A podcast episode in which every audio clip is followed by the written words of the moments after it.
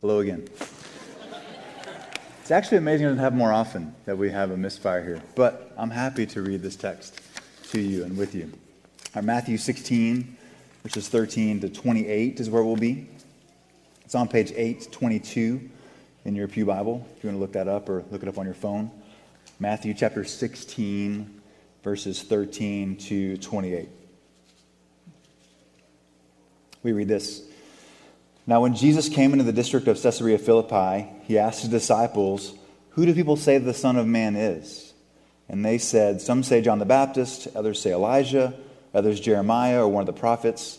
And he said to them, But who do you say that I am? Simon Peter replied, You are the Christ, the Son of the living God. And Jesus answered him, Blessed are you, Simon Barjona, for flesh and blood has not revealed this to you, but my Father who is in heaven. And I tell you, you are Peter, and on this rock I will build my church, and the gates of hell shall not prevail against it.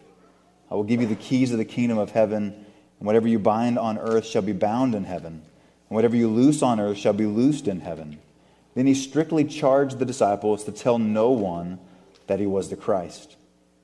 From that time, Jesus began to show the disciples that he must go to Jerusalem and suffer many things from the elders and chief priests and scribes and be killed and on the third day be raised. And Peter took him aside and began to rebuke him, saying, Far be it from you, Lord. This shall never happen to you. And he turned and said to Peter, Get behind me, Satan.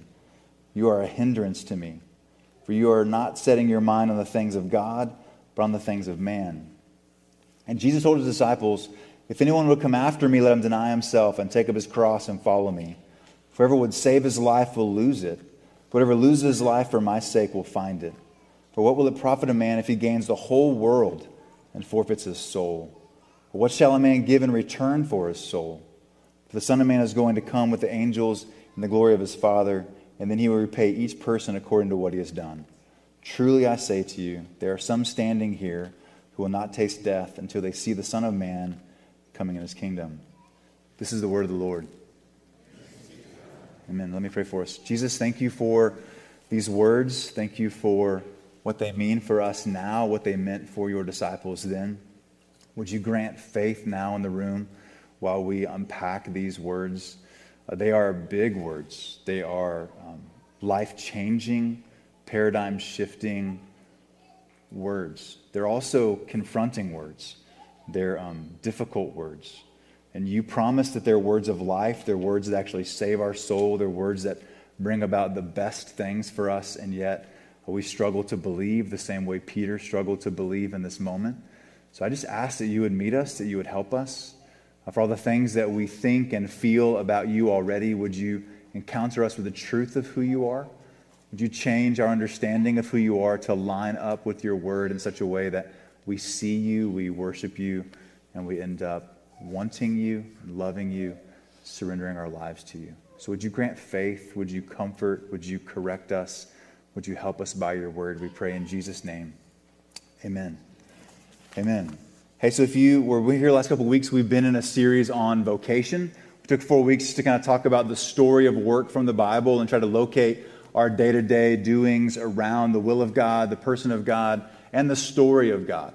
And then we're jumping back into Matthew this week, and we've been in Matthew actually for like a super long time. And by my calculations, if everything goes great, we're done around June uh, with the book of Matthew. And so, actually, that maybe gives me a disclaimer to start. Like, I'm going to actually summarize what should be about nine sermons and a couple of different series from these texts into one main idea, just so we can kind of move forward. I actually want to use illustration of a of like an investment strategy or an ROI as you think about like what are you actually getting a return on your investment for? How do you think about kind of cost benefit analysis? And I did some of that this week as I was wrestling with this text and I thought about what I'm missing by leaving some things on the table. Like literally there are like whole religions and denominations formed from different interpretations of this text. And in that space, I'm just like not even going to touch it. And so I'm counting the cost of doing that to say, can we get out of Matthew before I die? Um, because we've been here for like a super long time and we've been, I think it'll be two and a half years. We have 65 other books. I'm 45 years old. We've got a long way to go. So I thought, all right, we're going to kind of summarize some of this together. So I just want to say up front then, I probably won't answer some of the questions you've had for a super long time. Uh, I'm sorry about that. The Chiefs are on at noon. We want to get out of here at some point. But if you've got questions and you're going like, hey, not funny, I actually really am struggling with certain things in here, I would love to grab a cup of coffee. I'd love to exchange some emails. So, whatever question I don't answer or address that you want to talk about more, I would love to. We have other leaders who would love to talk. So, I want to offer, like, I care about the questions that you have. And there is a lot in this text, even though we're going to just kind of zoom across it. But as I wrestled with it several months ago and put the schedule together, what felt beautiful to me was to take these three pretty massive paragraphs and see them as one big horizon. Because there's a really common theme in this of who do you say Jesus is and what are you going to do about that? So there's a continuity, even though they're massive and you could slow down and spend a ton of time. The main idea is actually pretty simple and it's, it's a beautiful landscape. So if you can imagine like driving through the Flint Hills and you just see like miles and miles and miles, there's something beautiful about stretching out that landscape and seeing it all at one time. So I want that kind of in your mind as we jump into this text. And Jesus is going to push us to think about cost benefit analysis. Look with me in verse 26. He just uses this word profit. He says, What would it profit a man if he gains the whole world and forfeits his soul? So he puts in front of us this question of, Is it worth it? Like, how do you think about that? How do you think about the value of following Jesus, the way that you're following Jesus, and what is the kind of cost benefit analysis that you're doing spiritually. It gives us a, a, chance just to say we're, we're constantly doing ROI work. We're constantly asking, what is the return on my investment in this relationship, in my job, when it comes to chastity, when it comes to giving charitably, when it comes to the way that I'm engaging as a parent. Like, like the moment of discipline, parents have to ask, like, is this worth it? Do I pull them out of the grocery store and have an hour and a half conversation in the car? it's kind of hot, or I could just give them that candy bar and we could be done with this. That in a nanosecond is an ROI. You're asking, what is the return on the investment if I slow down and actually discipline this kiddo? And I think you do that all the time naturally, and it's because you're wired as a desiring being. Jesus made us who we are, He knows what's inside of our hearts, and He wants us to actually be driven by desire. So it's not simply like the arduous, commitment of sacrifice to follow Jesus, he says, hey, think about what's possible. Think about the reward. Think about the benefit there is in, by the way, giving everything you have away and dying to yourself. That high cost, he says, comes with eternal and present rewards, but he's appealing to how you think about a cost benefit analysis. I want you to just have that in your mind because I wonder when it comes to following Jesus, what your life shows you value and how you're thinking about the return on your investment when it comes not just to coming to church, like that's way too small. Your return on allegiance to Jesus. And is it possible that there's places where you're struggling and maybe the idea of like stopping and examining our hearts the way we're invited to as we look over the disciples' shoulders here, maybe there's something really valuable about just looking at your life and asking, Am I investing in the right things? Am I getting the return on the investment the way I wanted to or thought, because every sin promises a return on investment. Every way that we would pursue the flesh, every time we, we respond anyway, I think you do it because of desire. You're doing it because of a fast calculation of profit and loss. The problem is, it's normally just below the surface of us thinking about it. Like you don't walk around with a notepad with two columns and do a little chart before every decision. You just reflexively respond, which is part of what it means to walk by faith. And Jesus is inviting us just to ask how do you think about the benefit and the cost of the kingdom and the benefit and cost of not being in the kingdom? Because both directions have cost. There's a cost to following Jesus, and Jesus says there's a really high cost to not following Jesus. So you don't have an option not to invest. There's no passive, just kind of sit back. You have to invest somehow, some way, and Jesus invites us to invest in what he says will last for forever and will actually fully satisfy. So that, that's the point of the text. Now, scholars would tell us in this point here, the reason why we stopped where we did was this is a turning point in the book of Matthew. Jesus has been declaring the kingdom and he's been demonstrating the kingdom through his miracles. And now he's going to say what he's about to do to bring that kingdom in. So look with me like verse 21. It says, For from that time Jesus began to show his disciples that he must go to Jerusalem and suffer many things from the elders and chief priests and the scribes and be killed and on the third day be raised. Jesus talked before about dying to ourselves and the cost of following him. This is the first time he says he's going to die. And there's a way that we actually find the good news of the gospel in this little section, but what we see in Peter's response is it's not what he expected. Like Peter's idea of the kingdom, Peter's idea of what it meant to follow Jesus, wasn't a road to surely Jesus' death or the Messiah's death. He was longing for and expecting something quite different, which gives us permission to ask, like, what are we expecting? What do we, what do we think God was going to do? What do we think it was like to follow Jesus or not follow Jesus? When we said no to a childhood faith or we said no to an invitation somebody kind of laid in front of us for following after God, what did we think was going to happen? What was going to be the return on that? And this text just likes to slow down for a moment because God loves us and examine like where are we with our desires. So I want to have that as a framework as we go through it. We're going to talk through just three C's, kind of one for each paragraph. We're going to talk about the confession, the confusion, and the cost. So look with me in verse 13. Jesus stands in the district of Caesarea Philippi, and historians tell us a lot about this place. Um, it actually was the birthplace of several religions. It was a space where there was emperor worship going on. Even the name Philippi comes from Herod Philip, one of the, the tetrarchs, one of the leaders in that day. It was a space where people would often go to establish faith, to leverage faith. There was economic and spiritual and social and political power in this place. So it's not an, a throwaway geographical comment to say Jesus is standing in the space where all these like false religions and Caesar worship was going on in that space. And he asks, Who do you say I am? I actually had a chance to talk to Roxanne Adrian, who you know from Tickling the Ivories over here on Sunday morning. But Roxanne has a, a really deep faith and has walked with God for a really long time. And she was sharing with me this week that she actually got to go to Israel and the Holy Lands a few years ago, and the guide took them to this one spot. And she said there's this really ominous cave there that the ancients believed had like demons down inside of it and worship down inside of it. There was a lot going on, kind of mystical, sacred spaces there that had a lot of power. It was a kind of a lush, green area, different than lots of the areas around it. So it just felt like something was happening in that space. It was divine. It's a place that you would actually pursue God. And actually, that's why people would set up temples there, either to be worshiped as the emperor or to worship their own deities. So if you can imagine like a pluralistic, lots of options, lots of questions about who is God, what is real, what will save me, because every ounce of worship is aimed at this profit loss idea. What will benefit me? What will get my crops to grow? What will keep us safe? What will help us win wars? What will make my wife fertile? All those things are what people do to worship to actually manipulate the gods to get what they want. That's fascinating.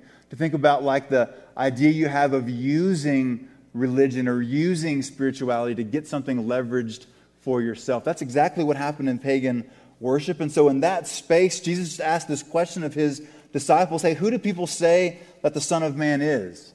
And we've seen already throughout the book of Matthew, like lots of answers to that. Remember that Herod thought Jesus was a ghost, the ghost of John the Baptist. And so he's making sense of the supernatural thing, saying this is like a spirit, this is like a, a ghost come back from the dead. We see the religious leaders have called Jesus a demon, that he's actually demon possessed. That's how he's able to do what he's doing. We've seen people that are on the outside, socially and religious, look at Jesus and call him Lord, to call him Son of David.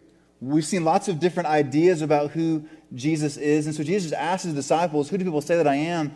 And you see some common answers here in verse 14. Some say John the Baptist, other Elijah, other Jeremiah, some of the prophets. They see you, Jesus, as in line of like the teachers of the day. You, you trace kind of your message back to the prophets of old that were concerned for justice and mercy and stood against the oppression of those around. And that, that's a, how people see you. And that's a, an important thing. It's a nice thing. It's actually like a complimenting sort of thing. But Jesus wants to push it a little bit deeper, not just to appreciate him, but to actually push the idea of is there an exclusive claim to deity that he has? So he turns to disciples in verse 15 and he says, But who do you say that I am? And here's where we get the confession from Peter. Peter says, You are the Christ, the Son of the living God. And Christ is a technical term, it's a term for Messiah or anointed one. It's what the Old Testament pointed to of what God was going to do to come and make everything right. So even in our vocation series, we, we ended with the idea that God promises to renew all things. And part of our work is about partnering with Him in that renewal. And we looked at what are called preview passages in the Old Testament where God says, The day will come I'm going to make all things new. I'm going to dry every eye. I'm going to take all the war implements and make them farm implements, and your work will then have meaning without hostility. Those preview passages are, are messianic or, or Christ passages. But one day God was going to come and send somebody that was going to come and make everything right. So Peter is saying, We see you as the one the Old Testament promised was going to come. All the way back in the garden, the one who's going to come and make things right with our ancient enemy, the one who's going to keep all the promises of God, the one who's actually going to come and deliver God's people. You are the Christ. You're the anointed one. You are the Messiah. You are the Son of the living God. And Jesus, who knows what kind of the look on his face was, but he turns to Peter, surely smiling, surely excited, and says, Blessed are you, Simon. And this is beautiful, he says, because flesh and blood didn't show this to you. This comes from the grace of God. We're not just left to our own devices, right? It's not just our own reasoning. God mercifully had moved towards Peter and opened up his eyes so that he could see who he was. He says, My Father who is in heaven has actually shown this to you. And then he's going to go on to talk about the implications of this confession. He says, And I tell you, Peter, on this rock I will build my church, and the gates of Hades will, will not prevail against it. And I will give you the keys of the kingdom of heaven, and whatever you bind on earth shall be bound in heaven, and whatever you loose on earth shall be loosed in heaven. So he says this confession is spot on. This is it. What you're seeing, Peter, what you're confessing me to be, is who I really am. And here's some implications to that. This confession is what I will build my church on. And as I say that, there's a lot of debate actually of what is this rock? Is, is the rock the actual words Peter says? Is it Peter himself? Is he the rock? And there's a play on words with his name and rocks and stones kind of in the ancient language there. So there's a lot of debate, and actually, the Roman Catholics have said this is about Peter's office and the succession of people who come behind Peter. There's a kind of authority there that the church is, is built around. And then other scholars say, no, no, it's not a person because Peter's pretty broken. He has lots of places where he's inconsistent. Even in the next chapter, Jesus is going to call him uh, influenced by Satan, which is a pretty sharp rebuke, right? It's like actually not an amazing like uh, trend line from his first outing as the one who's building the church to, to actually now be called a messenger of Satan. So, so maybe it's not about Peter himself, but there's something about the confession that Peter makes that Jesus says, I'm going to build my church on. And not to like get um, out of a jam, but I think there's a lot of both ands going on here. I think it is the confession. This is Christ. That's what the church is about. The church is the visible reminder and representation that God keeps his promise to deliver his people. And when we gather in a place like this and are turned to Jesus and trust him, it's us kind of living into the, the romance and the promise and the beauty of God coming to rescue his people. So, so it, is, it is the confession because you don't just come to the church out of tradition, you come by faith and you come saying, I need Jesus. And we're also told in the scriptures that, that the foundation of the church, it is the apostles' teaching. So there's a sense in which it's not just what Peter says, but, but how he taught, how he lived his role as one who was going to explain to early followers of Jesus. And so we get some really clear texts in the scriptures that, say things like in 1 Corinthians 3, that both Jesus is the foundation, and this is 1 Corinthians 3.11, for no one can lay a foundation other than the one that is laid, which is Jesus Christ. So he is the rock. He's the one who has the church is built upon. But then in Ephesians 2.20 it says that the church is built on the foundations of the apostles and the prophets. And it names Christ Jesus being the cornerstone. So it's kind of a both and. The, the church is built on Jesus and the apostles' confession of and teaching of who Jesus is, the fact that he is the anointed, the one who was to come. That's probably as far as I want to go there. If you've got questions about that, you come from a background or tradition that, that talked a lot about that, or you have kind of questions you want to process, I, I, would love to. But I think simply to say what, what Peter is expressing, Jesus says, I'm going to build my church on that. It's that God keeps his promise and that Jesus is the center of that. Jesus is the one that actually came to actually be the fulfillment of God's promises. And there's several other encouraging things in there that we'll just kind of briefly mention. He says, and the gates of hell are not going to prevail against the church. Which, man, do we need to hear that kind of encouragement in our day and age where there's just so many questions and so much failure and so much struggle? Like, church is just hard. Many of you have a lot of jagged edges in your story as you think about the family of God, either from your childhood or in recent days, and, and to hear in all of the humanness and all of the mess and all of the brokenness that the gates of hell won't prevail against God's church. It might prevail against certain pastors who fall. There may be local expressions that are unfaithful, but Jesus is saying, Hold on, my promises are true and real. I will accomplish what I set out to do to keep my promises to make a people. So there's a kind of encouragement in that. Again, God working, we see He's the one who's drawing people to actually see God for who He is. And we see this idea here that there are keys of the kingdom that the church has been given. It's a mysterious thing, and this idea of being bound and loose, we actually see again in chapter 18. So I literally am going to punt to chapter 18 on being bound and loose. But, but this idea of the keys of the kingdom, right? The metaphor is pretty simple. It's maybe mysterious, but you can just zoom out for a second. The keys are what get you in.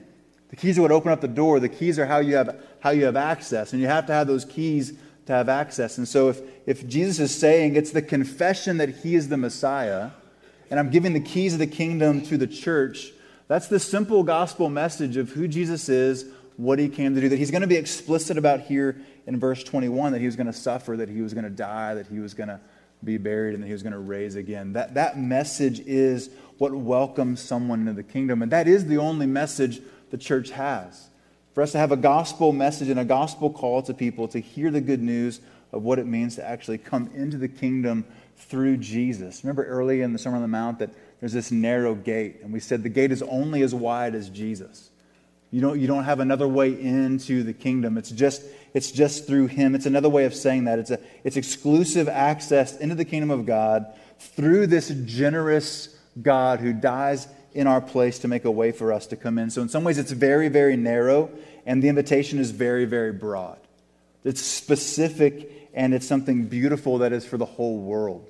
And that's basically saying the church has these keys, and every time we preach the gospel, we are, we are using the keys of the kingdom to see the gospel advance in the world around us so that people can actually come to know who God is and come into a saving faith relationship with Him. That's all really beautiful. All that is from his confession there that he is the Christ, that Jesus is the one that the scriptures pointed to. So all that sounds amazing. It's a downhill slope. We're hands raised, we're yelling, we're screaming, we're celebrating, and then we hit a record scratch in verse 20. You would expect him to say, So now go take out those keys and go tell everybody about the kingdom and roll it out. And he says instead, he strictly charged the disciples to tell no one that he was the Christ. So if you thought Jesus was already a little bit odd, this verse would kind of just stand out to you as like, what are you doing? There's this amazing declaration. He, he nails it and says who you really are. Don't you want people to know?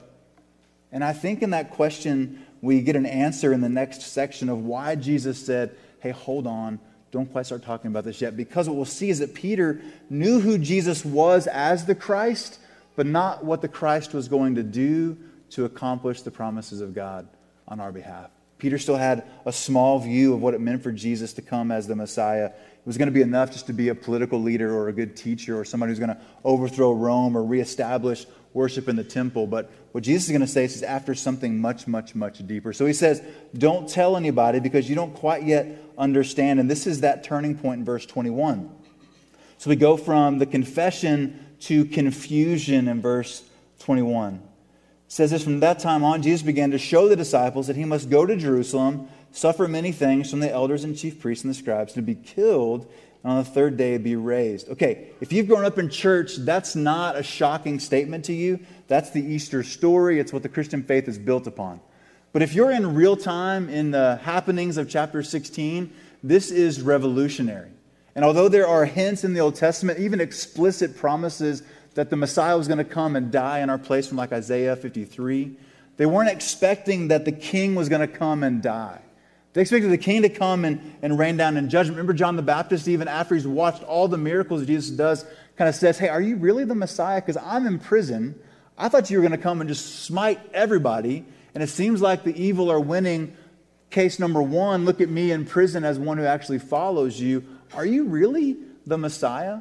This idea that he would come and suffer, that we just kind of talk about casually, is something that actually the entire faith hinges upon. What we see is that Peter really struggles with that. So, verse 22, Peter took him aside and began to rebuke him. Okay, I don't know what's going on in Peter's mind, I mean, he just had like the most successful moment of his life to answer the quiz show properly, get the ding, ding, ding, and Jesus say that's the right answer. So I don't know if he's like full of adrenaline and he wants to hit the button again and say, say another thing, or if he's actually exercising that idea of the authority of the kingdom and saying, hey, I will use the authority that you gave me built on this confession to actually keep these bad things from happening. Whatever's motivating Peter in that moment, Jesus sees it not as a, a misplaced idea, but as something actually really dangerous, even, even demonic. So Peter takes him aside and rebukes him and says, Far be it from you, Lord, that shall never happen to you. That's not the way it's going to go down. That's not what the Messiah does. That's not the God I know. That's not the God that I know what he would do. That's not the way I understand the Bible. That's not my expectations. Do any of those things sound familiar? Have you found yourself in spaces where you read something in the Bible and go like, hmm, I don't know about that. I mean, I don't know like if that's God can do that or he should do that. It's not the, it's not the God that I worship. And in that moment, you're with Peter standing there saying, Jesus, what you are clearly saying is going to happen is not what I thought was going to happen. And I'm trying to respond to it in such a way that's kind of rooted in confusion, but there's also a real danger there. Jesus is going to go on to say, this actually comes from the devil. He says, Get behind me, Satan. So the rock, the confession, the one who has the keys, now is speaking on behalf of the evil one. And you stop for a moment and go, man, what is going on? And if you remember in the Gospel of Matthew, all the way back to chapter 4, after Jesus' baptism, where God speaks from heaven in this miraculous way, you see the Father and the Spirit and the Son triunely there in that moment, giving witness and testimony that Jesus really is the Messiah. It's an amazing moment. The next scene, Jesus goes into the wilderness and is tempted for 40 days.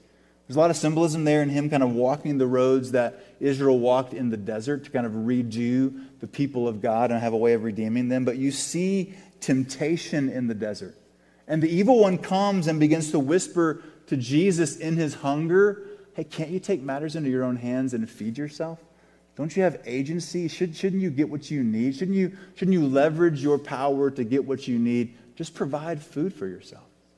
He takes him up onto this high mountain and says, Hey, doesn't God promise to love you? Shouldn't you like throw yourself off? Won't he rescue? Don't you want to test God to see if, see if he'll come through for you like you, uh, like you think he will or like you said that he will? There's a, a testing there of kind of God's faithfulness. And then Satan says, Hey, I'm going to show you all the kingdoms of the world. You can have all of this if you'll just worship me.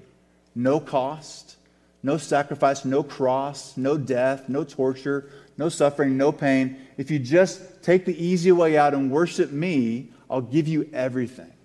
This idea of glory without sacrifice.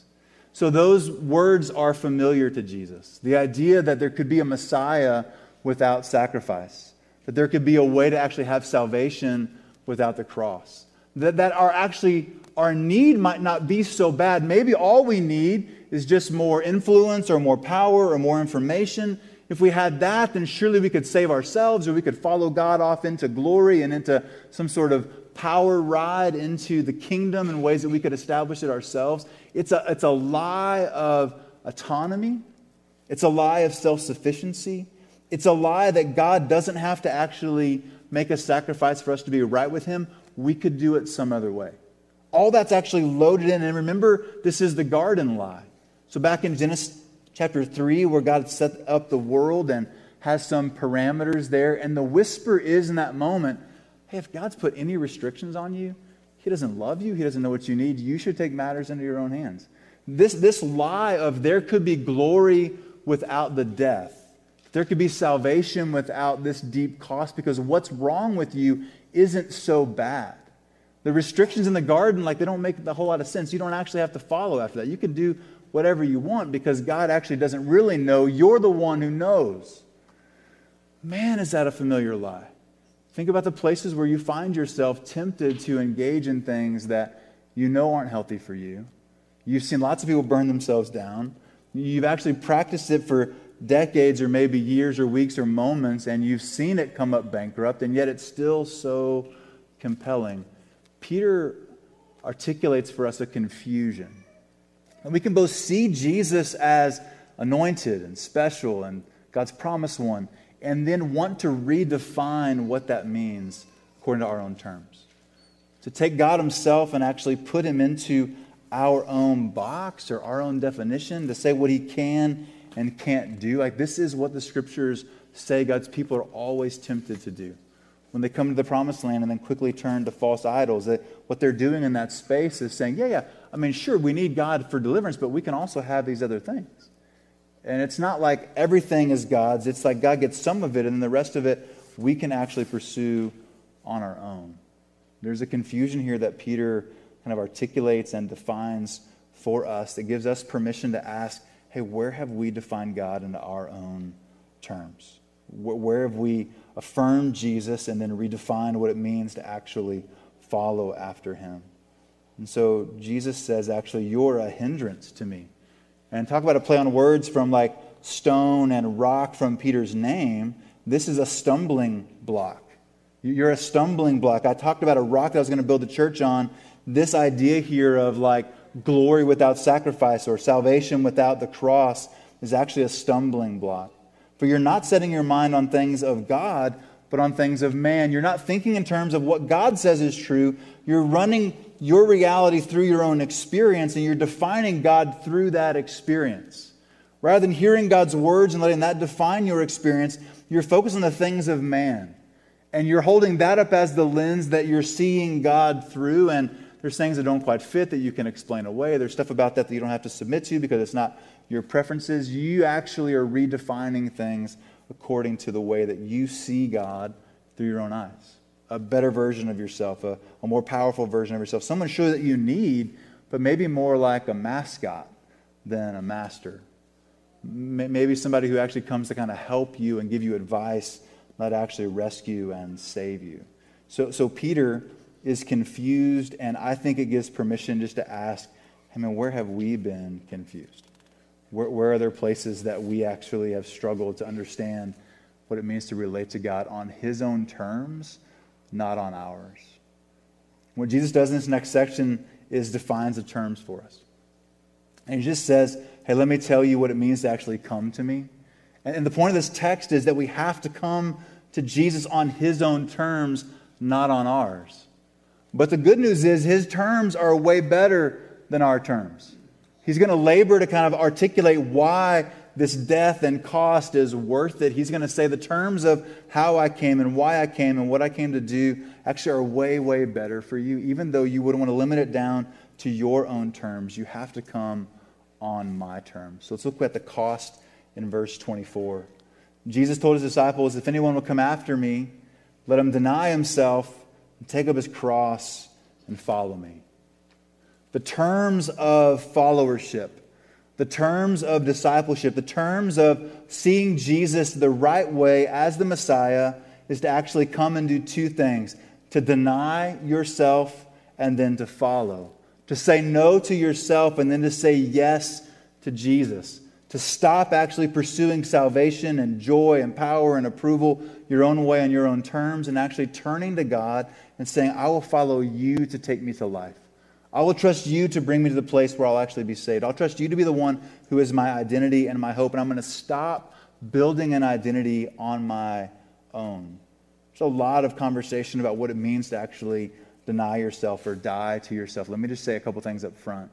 It doesn't mean that you lose kind of your personality, or doesn't mean the essence of who you are goes away.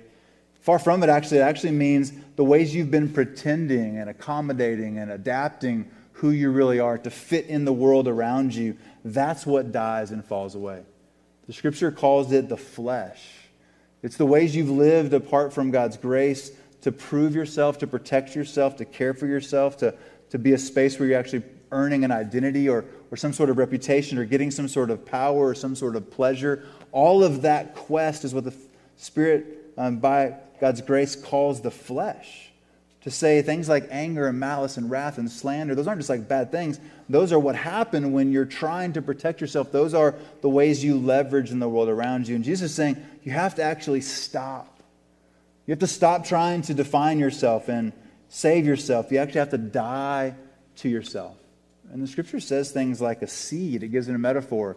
You've all seen this, and when the acorns fall and your yard's full of these little whirly birds and all those things, and then weeks or months later, these little sprouts start to come up. But there's some that like hit the, pavement and the acorn just got crushed and nothing ever happened there. But the ones that hit the soil, that seed dies. It actually opens up. It actually takes the hard outer shell that meant to protect it. That fades away, and now new life is born. God uses that kind of metaphor to talk about dying to ourselves.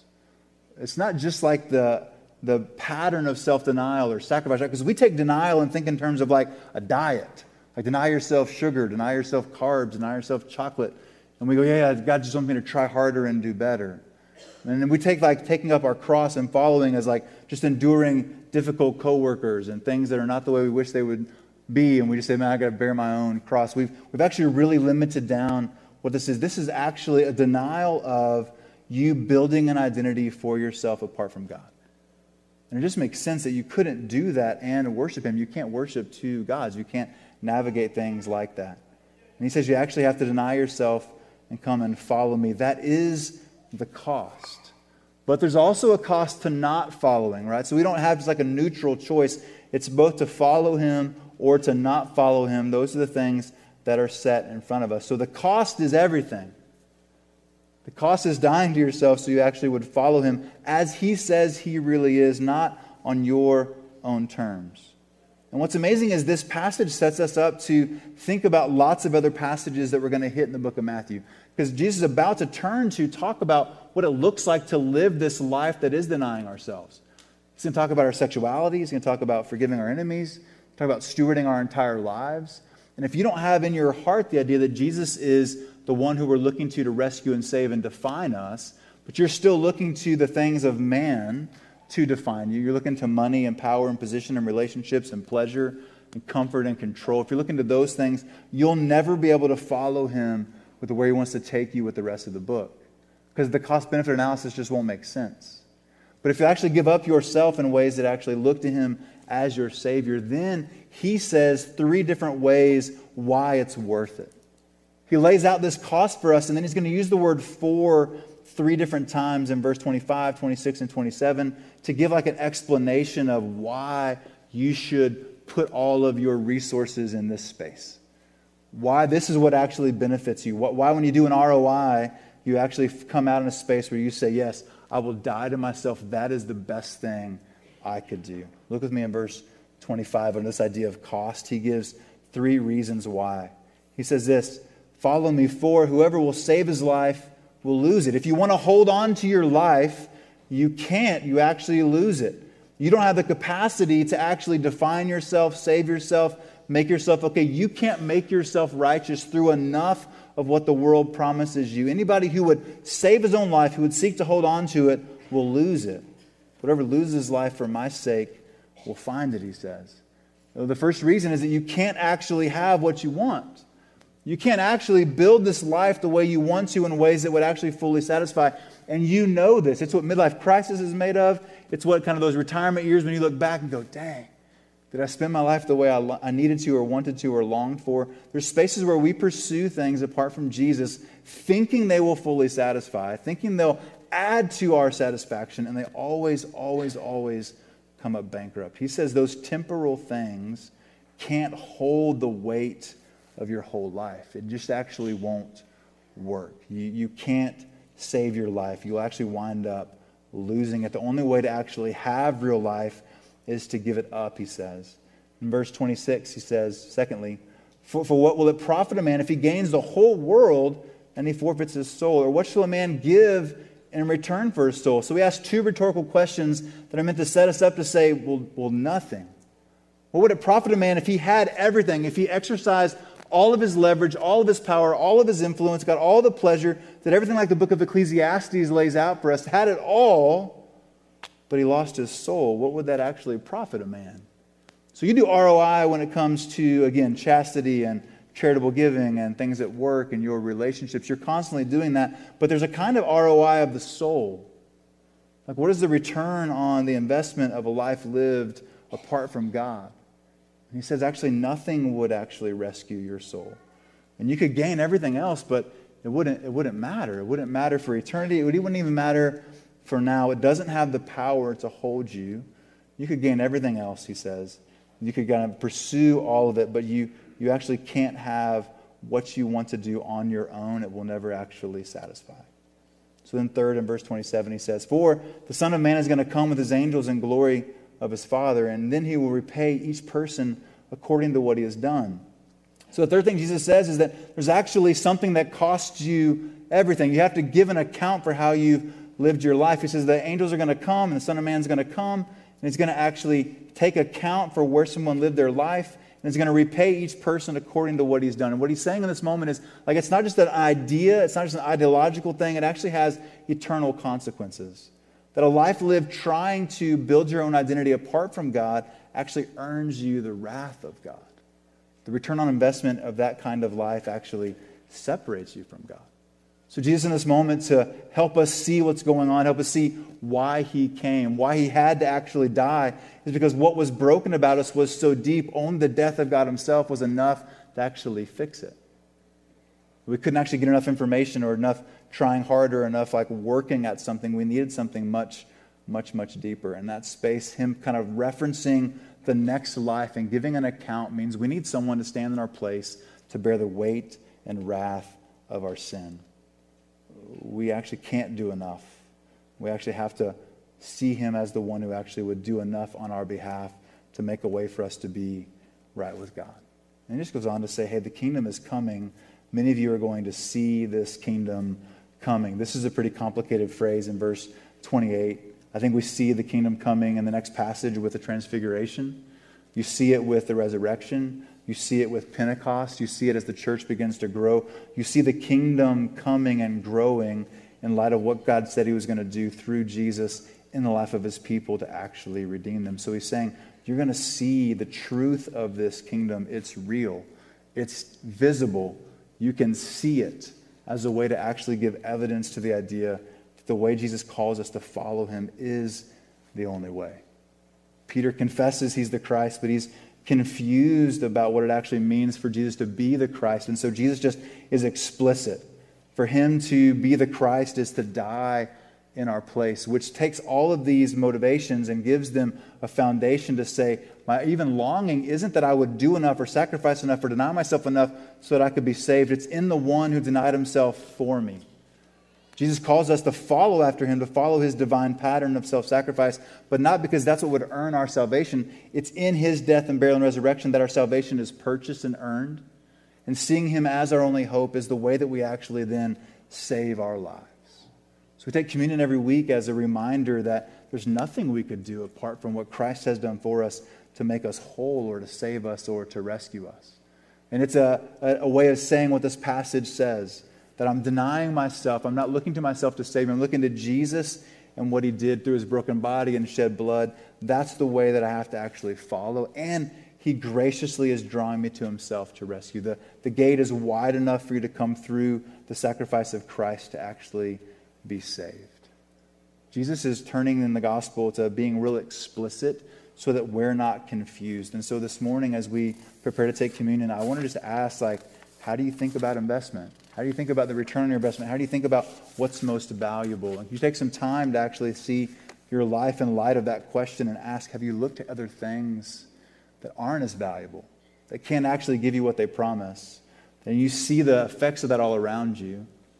Can you actually then ask God to help you see things through His eyes, not you through your eyes to see Him? Help, help Him see, help Him, help Him help you see Him through what He says which is this sacrificial death that he has on our behalf. I think that's beautiful news.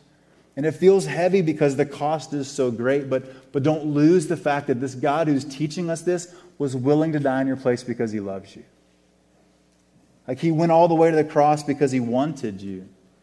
And he wanted to actually make a way for you to be forgiven and set free. And those who trust him receive that. That's what it means to actually deny yourself, is to actually move towards where real life happens. So, Christians, I would invite you to take communion. The way we do it is we tear a piece of the bread off and we dip it in the cup. There'll be service here in the front, and a gluten free station over here to my right, your left, and some individual cups if that's more comfortable for you. If you're not a follower of Jesus, there's some prayers in your bulletin that would give you some language to pray and just ask God to help speak to you so you could actually move towards Him in this moment. Even if you're not yet ready to trust Him as Savior, would you ask Him to speak to you and help you as you wrestle with different questions?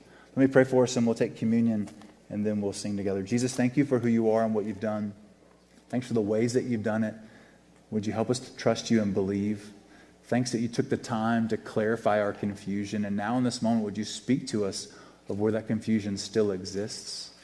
Help us to come to you on your terms because your terms are so much better than our terms. And we see that in what you gave us in your sacrificial death. So stir joy and worship even while we're quieting our hearts to, to think about what you've done. We pray in Jesus' name. Amen. All right, come when you're ready.